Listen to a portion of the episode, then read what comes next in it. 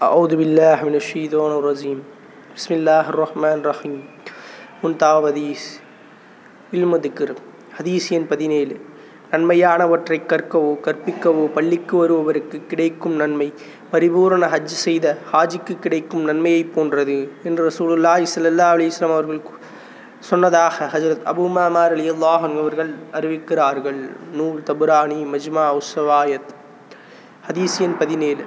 நன்மையானவற்றைக் கற்கவோ கற்பிக்கவோ பள்ளிக்கு வருபவருக்கு கிடைக்கும் நன்மை பரிபூரண ஹஜ் செய்த ஹாஜிக்கு கிடைக்கும் நன்மையைப் போன்றது